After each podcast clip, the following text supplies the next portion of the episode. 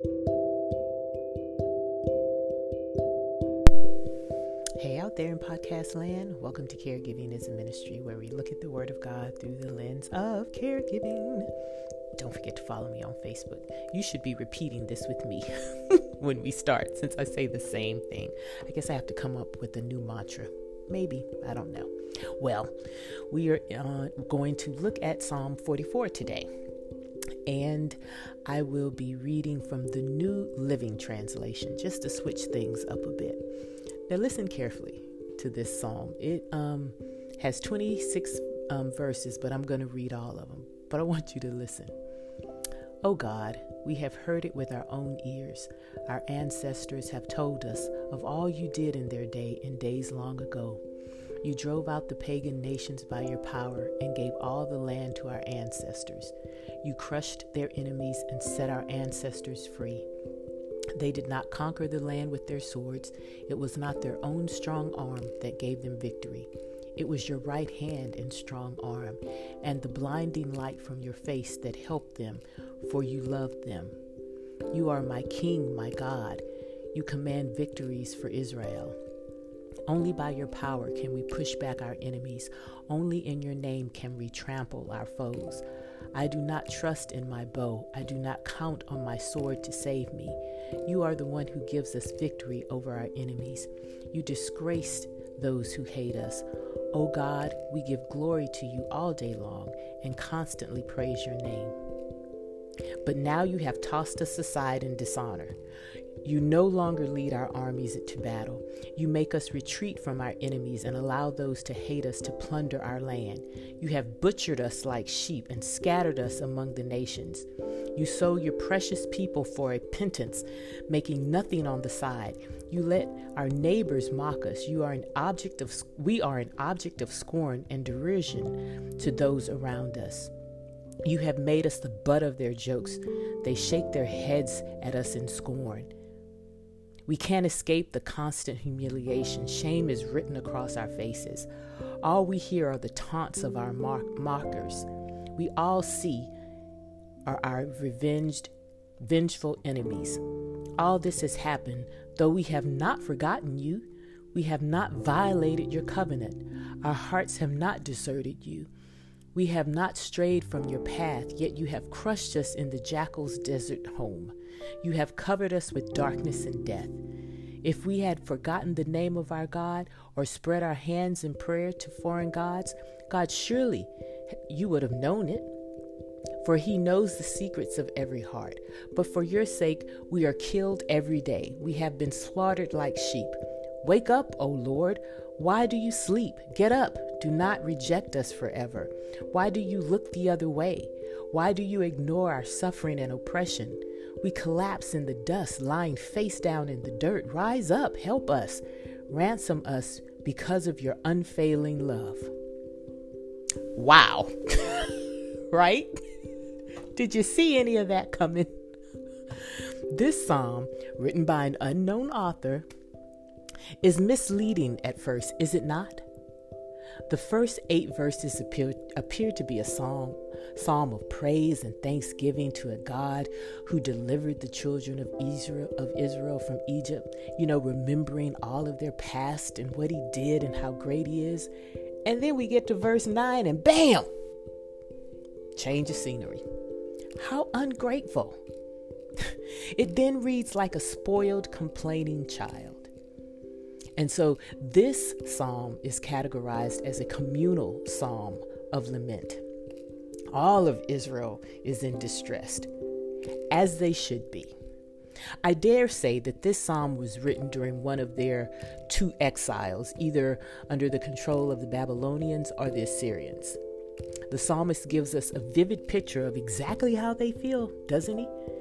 They feel God has abandoned them, that God has deliberately allowed this to happen, that it's all God's fault.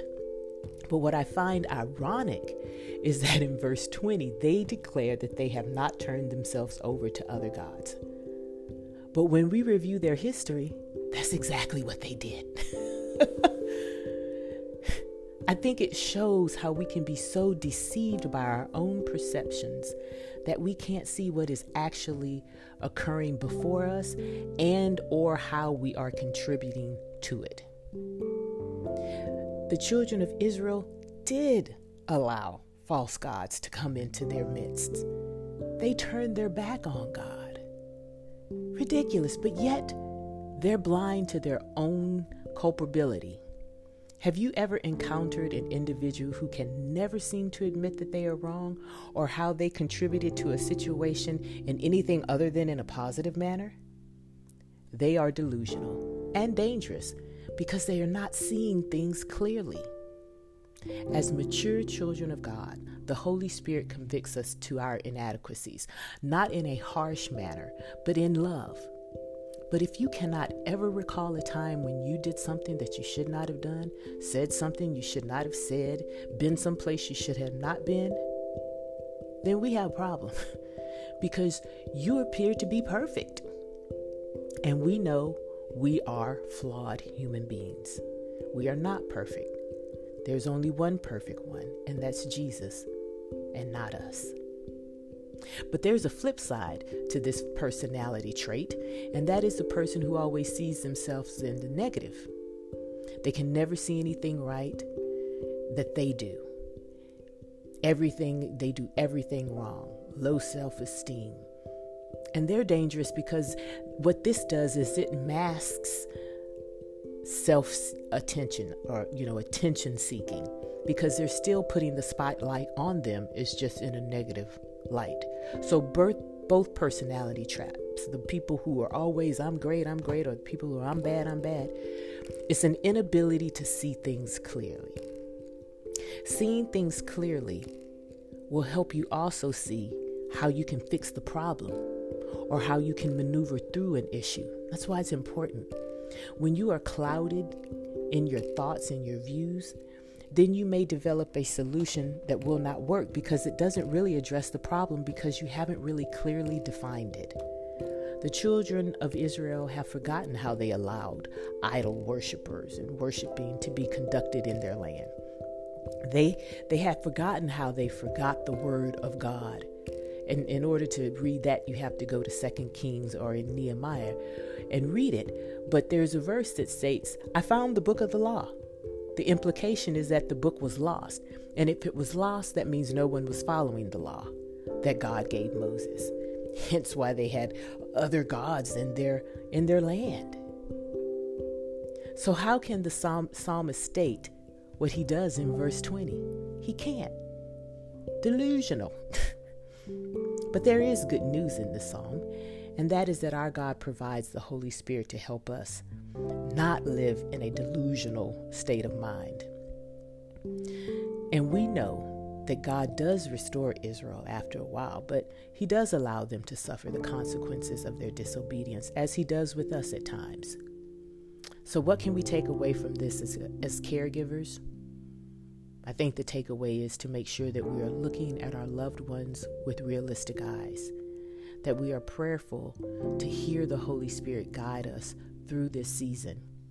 It can be easy to dismiss a diagnosis that we don't agree with or to be so consumed with the negative that we miss the blessings that are in front of us.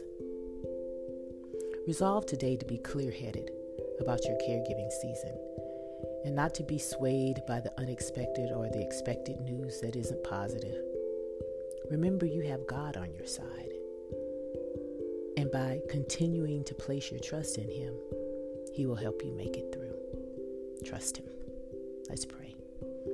We thank you, dear Lord, for being a wonderful God. And we thank you, Father, for helping us to see situations with clear eyes, to not be delusional, to not to over exaggerate the positive or over exaggerate the negative, but to be steady, to let our yes be yes and our no be no. Help us to place our trust in you and to be rooted in your word and to not be swayed when we do get negative news and to not let our heads bump up when we do get accolades. But help us to be even tempered, even killed. And we can only do that through your Holy Spirit. And so we thank you. We thank you for allowing us to see things clearly. And always allow us to see clearly how much you love us. Bless each and every person who's listening today. Help them as they journey through this season of caregiving. Reduce the weight, the load, the burden that they bear in caring for their loved one. Help them to know that you love them and that you haven't abandoned them and that you will be with them as they go through this process. This we ask in the name of Jesus. Amen. All right, my podcast family, I want you to have clear eyes today and every other day and go and minister the act of caregiving in the name of Jesus. Bye.